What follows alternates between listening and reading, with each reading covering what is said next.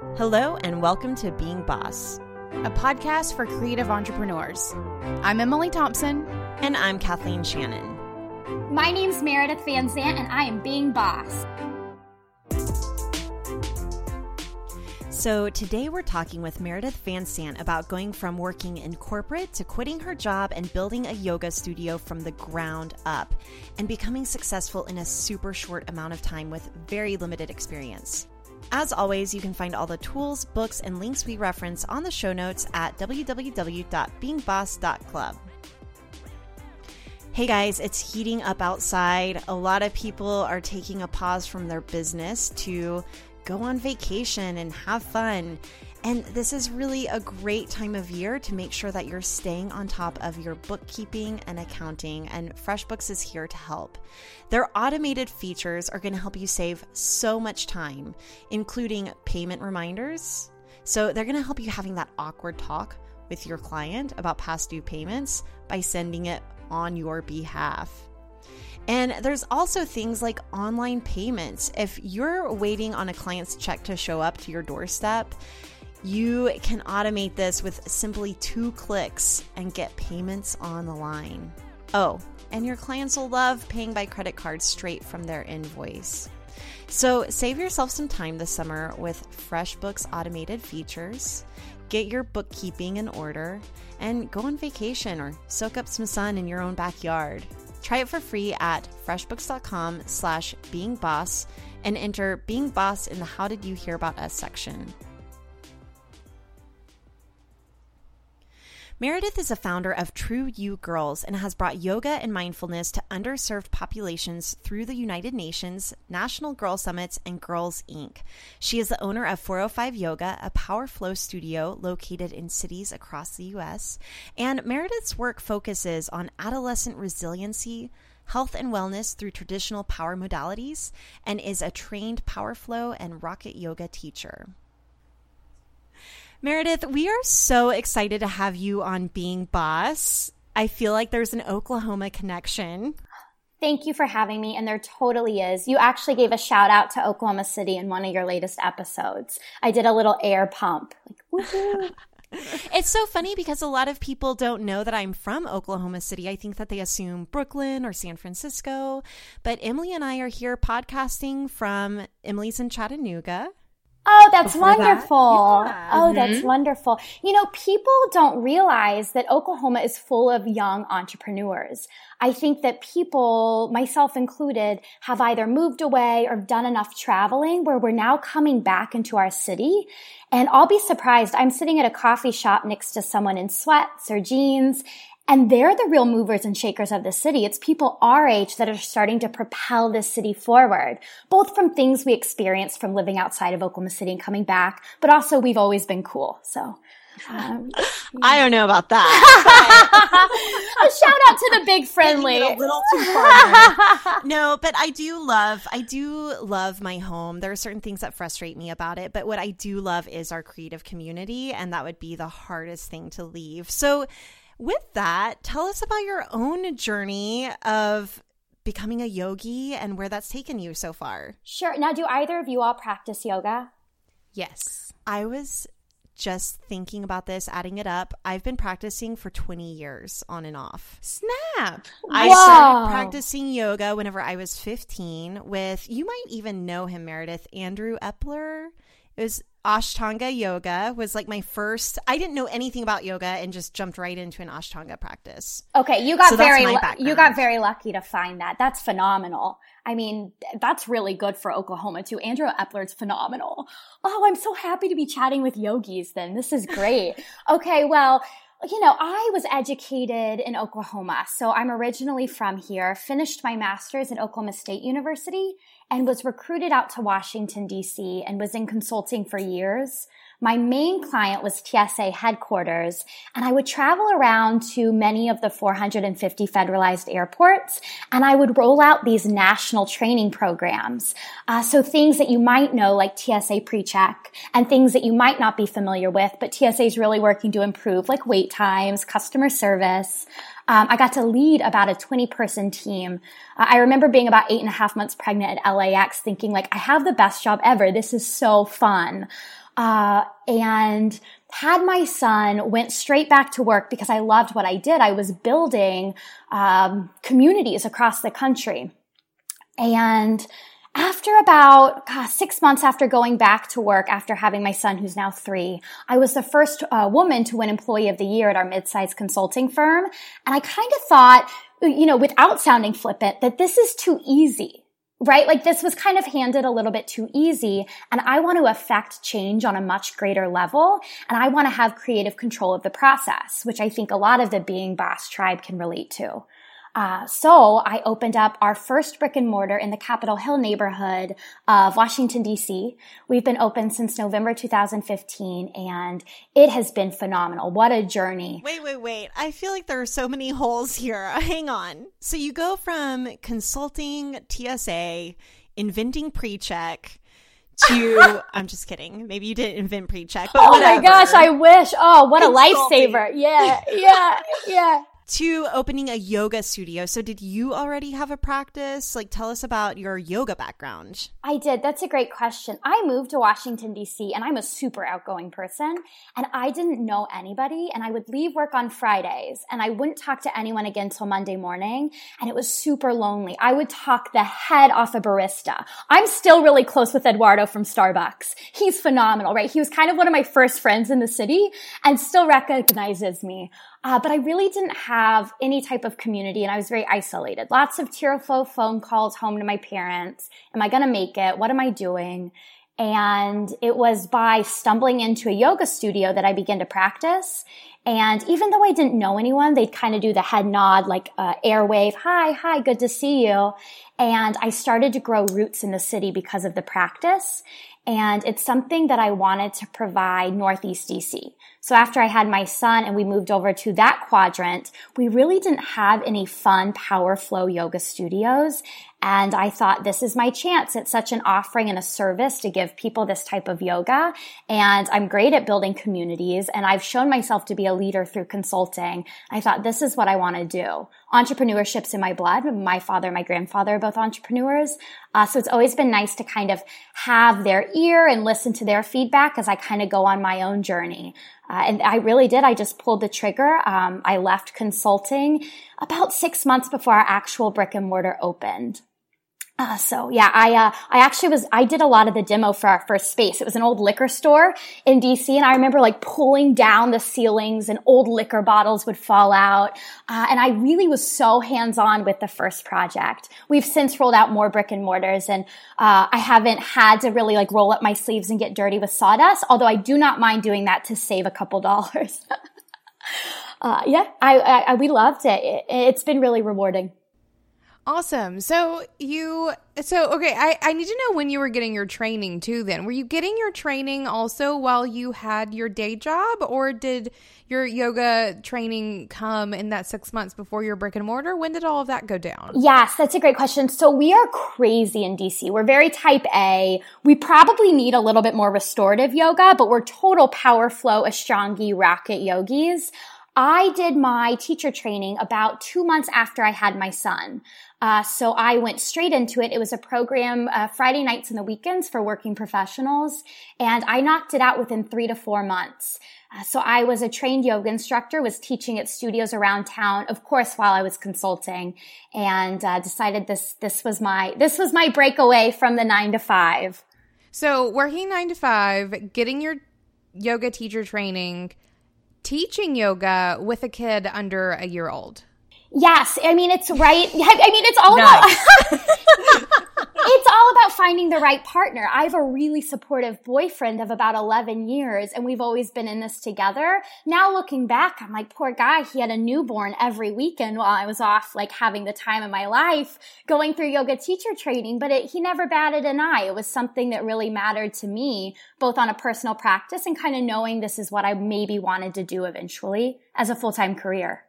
Oh, I love that. I think I think having partners in our life that are willing and just as excited hopefully to take on roles and responsibilities so that their partners can do exciting and engaging things is really important. So if you don't have a partner who does that, you might want to rethink things. Absolutely. I, I would say hands down. I don't know how I would do it. I don't know, strap the baby on my back and go into teacher training. I might have.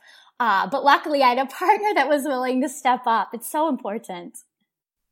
Yeah, I know. I feel like there's always this, you know, we talk a lot about the work life blend here at Being Boss. And even for me, I find myself wanting to separate out my success from any sort of dependency, whether that's financial or emotional, from my partner.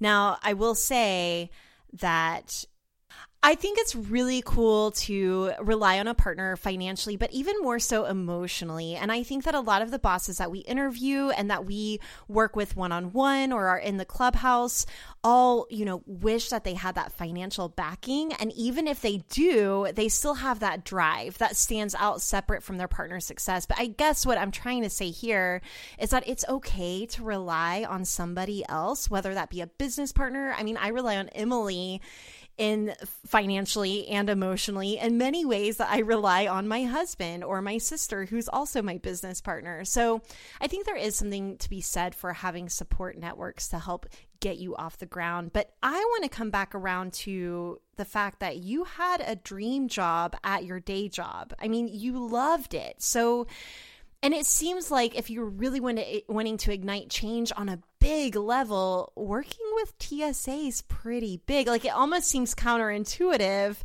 that a big change might be getting smaller. So, can you speak a little bit to that? Yes, I mean, yeah, TSA was a phenomenal client. They were great, but when it comes down to it, I was working for a mid-sized consulting firm and I was affecting the type of change that they wanted. Uh, and they were phenomenal. I was one of the only women in the firm though, so it felt good to stick around for a while and hire up more women and train them. But it got to the point where it didn't feel authentic to me anymore. It didn't feel like I was truly affecting change. And I wonder if this is a shared experience with other consultants that have worked with government agencies. There's so much bureaucracy and there's not a lot of autonomy within it that I thought this doesn't feel authentic to who I am, being creative, uh, being self-motivating. So it was time for a change. Um, I miss, I miss, I mean, I miss the team sponsored happy hours. you know, but and I, I yeah. just I adored my colleagues, and I had the the pleasure of working with a lot of men. Most of my team was male um, on the contract, and they were just some of the most inspiring, thoughtful, motivating people. I never kind of felt like I was the best woman contract manager. I always just kind of felt like we were the best program, and I was just honored to lead it. Although very well deserving, I worked very hard to get that role, uh, but I always kind of felt like it was a great team to be a part of, and I sure do miss them. I think that one of the biggest fears a lot of our listeners have, and even ourselves sometimes, is this fear of doing something that's already been done. And opening a yoga studio in an incredibly saturated market, right? I mean, yoga has become a booming industry. Did you have any of that fear of like, oh my gosh, what am I adding to this? What differentiates me? Where did your motivation and confidence come from to do this thing? Okay, so here's the thing. I mean, the Bast Yoga Studio is the one closest to you in DC. You could literally sneeze and land on a yoga studio or a coffee shop. So you have to be so much different or offering something that's so unique and catchy that somebody's willing to walk past two yoga studios to go to yours. So it was a really fun opportunity for us to go in there and try some things out. I knew we would succeed because my work ethic and my drive wouldn't allow otherwise. Just a lot like you all and like the Being Boss tribe, you're willing to work at something until you can make it successful. And that's really what's going to separate you from your competitors is do you show up? Do you do the work? And will you not quit? Will you keep going? For us, you know, I think it's so important to shop your competitors. Yeah, sign up for their email newsletters, uh, order their products, see what their client retention emails are like, uh, see what their welcome emails are like, maybe the packaging that their products come in at. But I think it's even more important to stay on your own yoga mat, so to speak, or to swim in your own lane. Be so busy active listening to your clients that you're coming up with creative problem solving to things that they really want without you ever looking at any competitors. And I think it's our way of creating, not replicating by listening to our clients all the time. It's, I think it's our biggest strength. We're constantly doing creative rollouts, new products, and we continue to grow. This is the industry's slowest time and we're having the biggest numbers yet. I truly think it's because our eyes are on our own yoga mat, just crushing it how we can. That is some super powerful messaging and can be translated into anyone's business. You know, I think about I think about the the entrepreneurs or the business owners, the creatives that that I've worked with before who are so obsessed with what their competitors are doing and you know what's happening in the industry around them but they're not taking the direct feedback from the people who are actually hiring them or buying from them. And I think that's when you can that's when you can just put yourself in a really nasty place. But if you're listening to the to the info and only to the info that is actually relevant to what it is that you are doing, then that's when you can actually do really cool things. Yes. And I think Brene Brown, who was on, who was on Being Boss, uh, previously, she had even mentioned, right? Like really taking the feedback from the people that you respect and that have your best interest. Same thing. Our community loves the community. They want to keep coming to yoga there. They want to bring their friends. So we're more focused on the people that are coming. And because the thing is, if you create something for everybody, nobody's going to come. So find your niche, love them hard, listen hard, and then formulate your rollouts, product launches, and services around their feedback, what they want. Okay, so then more specifically, what did you roll out that they wanted? Well, we're kind of wacky. We're kind of weirdos in the yoga community, really, really rowdy, positive vibes. We do everything from a yoga mats hanging up in the studio. When you hit 100 classes, you ring a bell, you sign the mat, you get some swag. You're part of the 100 class club. We do funky flows like Fem Power for International Women's Day oh gosh, we've done some really creative ideas with our 200 hour teacher training programs. Even our client retention emails are really kind of tongue in cheek, kitschy, funny. They reflect our brand. We're not afraid to publish first and iterate second, which I think is really important for the tribe on being boss to hear. You know, we think that having something done is better than it being perfect. Uh, because if you wait for something to be perfect, you're just not going to do it. You've got to check your unattainable standards at the door, publish things, try things. You know, our yogis wanted a power flow express. Our yogis wanted a slower fluid flow. We made up a class name. Uh, it's now getting national attention. We're really excited about it. It's called Heartbeats. Uh, so we are not afraid to do wacky things. I Good. I, that. I do too. And it's it helps you build a brand that's that's obviously different and noticeable and recognizable. And when you're building a brand, that's what you want. Yes. yes, it, it, truly is. And uh, I think it has, to your point, differentiated us from most of the market. We're not a sitting down lotus calm studio. Although you get super zen by the end of class, we flow hard, we sweat, we high five our neighbors you know, community really is at the core of most of what we do, what the being boss creative entrepreneurs do is build this community. And it's, if you can listen to the people coming in your doors, your online shops, if you can listen to what they want, you can solve their problems in a very creative way and really start to be an industry leader rather than just a replicator.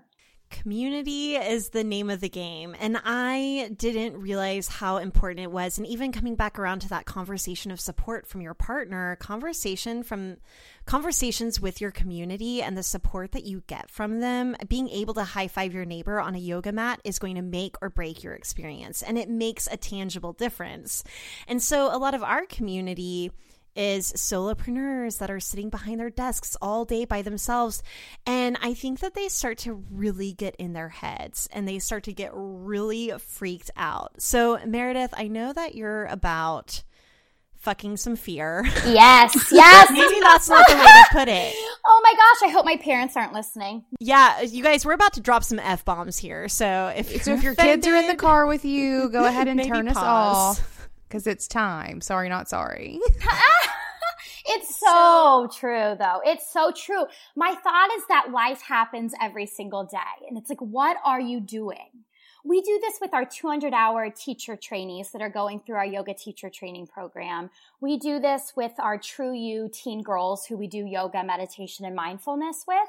we have them write a list about the things that they're fearful about. And then we kind of have them write, it's almost like, what would you do if you were not afraid? Like, what would you do if you weren't afraid? From a biosocial emotional perspective, most of the reasons we don't go for what we want to go for is we have a fear of what people will think. And that's just biological in nature. And then, of course, ecological, social, emotional in nature as well. Uh, but it's what are people going to think about me? And the thing is, what people think about you is their business. I would be remiss if I didn't quote Hillary Rodham Clinton right now, but it's almost like take feedback seriously, not personally right? So like you've got all of these things incoming all of the time. What are people going to think about me? Am I an imposter? Do I deserve to be here? Am I going to be able to afford to own my own business, to be a solopreneur? How can I make this work? There's all these fears that ruminate within our head. The thing is, your job is to focus on your business to grow, build, and scale. We have a sign at 405 Yoga Oklahoma City and it's bright neon pink. You creative entrepreneurs will love this. It's a text color FF1A65. Okay. So it is like, and it says huge neon sign and it says YOLO and it takes up like the whole wall. And it truly is our motto for living life. You only live once. So fuck your fear. Sorry, dad. And just do it. Some fear might be rational. Some might be irrational. But the thing is, if you can make a list of all of your goals, and the things that are holding you back, the things that you are fearful about when reaching those goals, that's step one. Then it's like, okay, every single decision I'm making today, just today, needs to get me closer to meeting the goals, right? Fuck my fear. These are my goals. And every decision I'm making is going to get me closer to these goals that are going to build, grow, and scale my brand. You know, I felt really fearful. I was rolling out our 200 hour yoga teacher training program. And I would consider myself a freshman in this senior yoga industry scene in DC. And I had these thoughts, what are people going to think? Do they think I haven't served my time? I haven't paid my dues? Am I qualified enough? Am I smart enough? Do I know enough about this? Meanwhile, I was on part-time faculty at George Washington University in the yoga classroom teaching philosophy and yoga. I had some merits about me. Uh, but I still had this fear and it was holding me back from launching. And this product, teacher training, would have been a huge revenue generator. It would have helped me create teachers that specifically fit our concept. And it would have helped me grow community and reputation. But I still was so fearful about what people would think, I almost didn't roll it out. And I called a girlfriend. She's now in Amsterdam. And I told her about how fearful I was.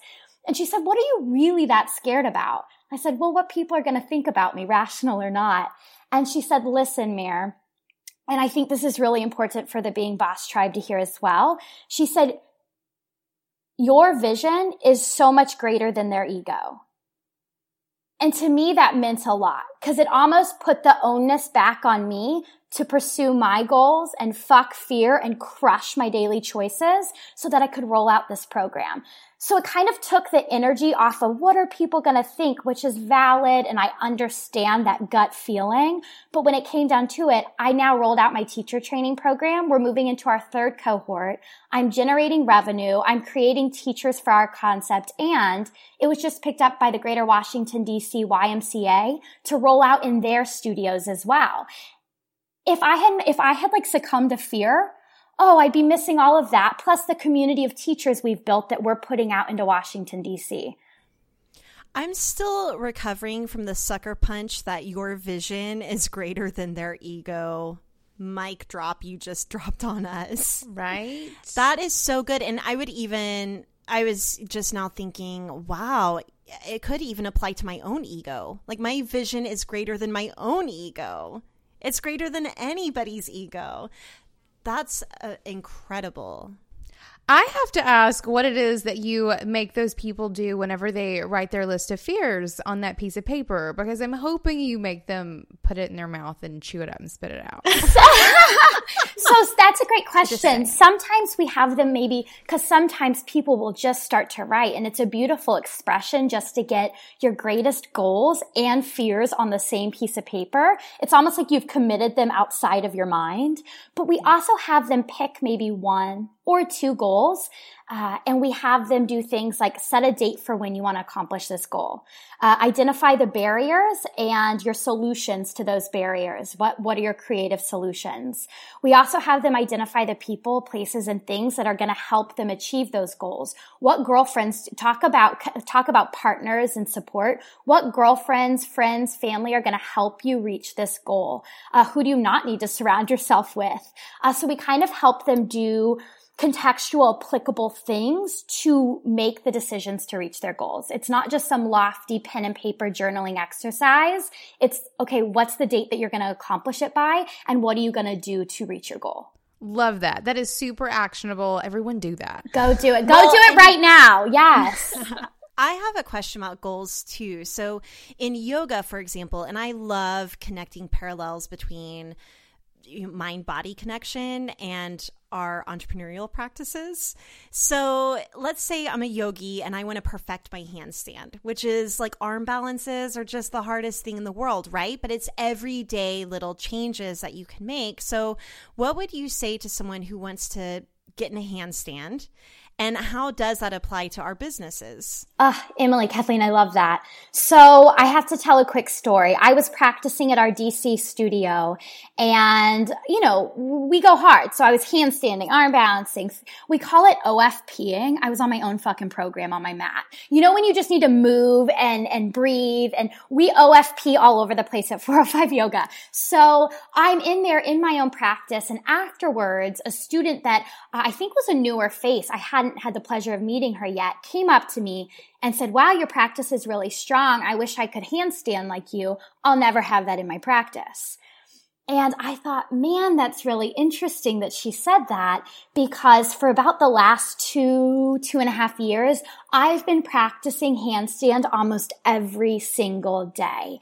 And I have fallen many times in class, smacked over on blocks, whacked a teacher, hit my friend. I've fallen on my face. My ego's been bruised there have been many different setbacks, but I was determined. It was a goal of mine to reach handstand. And I kept practicing and I thought, you know what this one student didn't understand is the hard work that goes into these things that happen behind the scenes that nobody ever sees. And I think that's half the effort of being a successful entrepreneur is showing up. So I started to kind it's of more than half the effort. Yes, yes. I mean, I I absolutely agree. You know, I think Number the yoga mat serves as a mirror and it oftentimes reflects what's going on. Do we push ourselves too hard? Do we not push ourselves hard enough? What, how are we talking to ourselves? Are we being kind to ourselves? What is going on in your mind? What is the tape? What's the loop saying today? And I think that if you just show up and do the work. I, I, remember running my first marathon and it wasn't the 26.2 miles that made me feel accomplished. It was the idea that I did this on my own. No one else could get me through this marathon but myself. And I think that about a handstand. I can have some great teachers, which we do. I can keep practicing, which I did, but getting it and achieving it and feeling it in my own body only I could do the hard work every single day to finally achieve that posture. And so, you know, I say show up, do the work. That could look like cold calling, right? Half of your competitors aren't going to start cold calling new clients. By showing up and you putting yourself out there and tossing the fear aside, if your goal is to get new clients, make a list of all the people that are serving your demographics cold call that partner, get a partnership going with them. Cold call those people because more than likely your competitors aren't showing up to do the work you are. And I think that's what differentiates the being boss tribe from a lot of these other people that aren't showing up. Amen. Yeah. I hope, I hope and pray, guys, that that is one of the things that differentiates us from all the other tribes or groups of entrepreneurs or people or creatives in the world is that you guys are the ones who are actually doing it. And from what Kathleen and I have seen, especially those who, you know, join us in the clubhouse or really show up and do the work, is that they're showing up and doing the work. And that is, that for me, I know makes it worth the hours that Kathleen and I put into this thing is seeing what comes out of it whenever that message hits ears that are ready to actually do it. Oh, I love that. I love that. All right. We have to hang up soon. I feel like I could talk to you for hours, but I want you to tell us about True U Girls before you hang up because Emily and I care a lot about giving back. And with the recent political climate, I think that people are stepping up more than ever and really wanting to find ways to blend um, their business model with giving back. So I would love to hear a little bit about that. Oh, sure. Well, first of all, I am a survivor of adolescence. I feel like I barely made it through. And I, I feel like the more and more I share my, my story of my teenage years, there's a lot of head nodding and me too. So I wish I would have had this yoga, meditation, and mindfulness tools growing up. Uh, so what we did is we took 405 Yoga, our for-profit studios, and we created a not-for-profit spoke called True U, which does yoga, meditation, and mindfulness for teen girls. And it's trauma informed, it's body positive, it's empowering, it's creating those communities of girls supporting other girls. We did it for free because it was so meaningful to be able to go out into the community. Soon the United Nations picked us up and we got picked up for a second year. So I'll be out in DC in July doing a 200 plus person event for the United Nations for teen girls across the country. But we started to do all of these, these, um, great engagements with young girls who are, if you need to get inspired and a, a, refresh in your life, go hang out with some teen girls that want to change the world. And it's like, yes, that's a mic drop. So, you know, so we're doing all this work and Lululemon found out what we were doing and they gave us this huge grant. So we've been able to now roll out our program in DC where we started, Oklahoma City, and then St. Um, San Francisco is rolling out in the fall. And we're training these teachers, yoga teachers in these big cities on the True U engagement model, which we created. Uh, the model is set to work with really any vulnerable youth population. We just created a True Colors for LGBTQ youth, and we are starting to work with teen boys as well. And we go in, we do yoga, meditation, mindfulness, uh, True Talks, which is journaling, goal setting. Um, we don't really say F and fear, but we definitely say, we definitely say forget fear fear and they, they need it too. They're scared of what people think, just like we are as adults. Um, the model has been successful. Our efficacy numbers look great. Uh, we just rolled out in New Jersey for a temporary engagement at Freehold High School. So we're kind of all over the country. You can follow us on True U Girls, our Instagram account. I'd love, I think it's on fire. You guys are like the bosses though. This, the, the Being Boss tribe would let us know what's up. Uh, but that's how we connect with our, our teen girls from around the country. And we love that it's part of 405 Yoga. That's so inspiring. I love it. Do you feel like though that you had to bring on a whole new team or a whole new I mean, does it feel like another 40 hours a week if that makes sense? Does it feel like you're launching a whole new business? How do you have the bandwidth? We did, we created a really solid training program and we started to delegate out all the work. And you all understand the higher and, and larger your business grows, the less you actually maybe get to do what you truly enjoy. I'm not in there teaching anymore and playing Justin Bieber and journaling with these girls. You know, now I'm more so delegating our awesome instructors that we've trained into these engagements and getting to see the effects it's having on our instructors as well as the girls. It's pretty inspiring. They're amazing. Okay, I've got one more question. Because you get a lot of publicity and recognition, and I'm sure other yoga studios could look at you and be like, how? Like, I'm doing these cool, amazing things. And even us as creative entrepreneurs have these, you know, whenever someone else lands that amazing interview or that conference gig or whatever it might be recognition, awareness, attention. Are you showing up for those things too? Do you have a system for pitching yourself or is it just happenstance that you're getting recognized? Because I've started to realize oh, wait, these people are applying for these grants. These people are showing up for these things just as much as they're showing up for their clients. So I'd love to hear a little behind the scenes of that. Yes. And I know we don't have much time, but I'm so glad you brought that up. We have always been people first, product second always.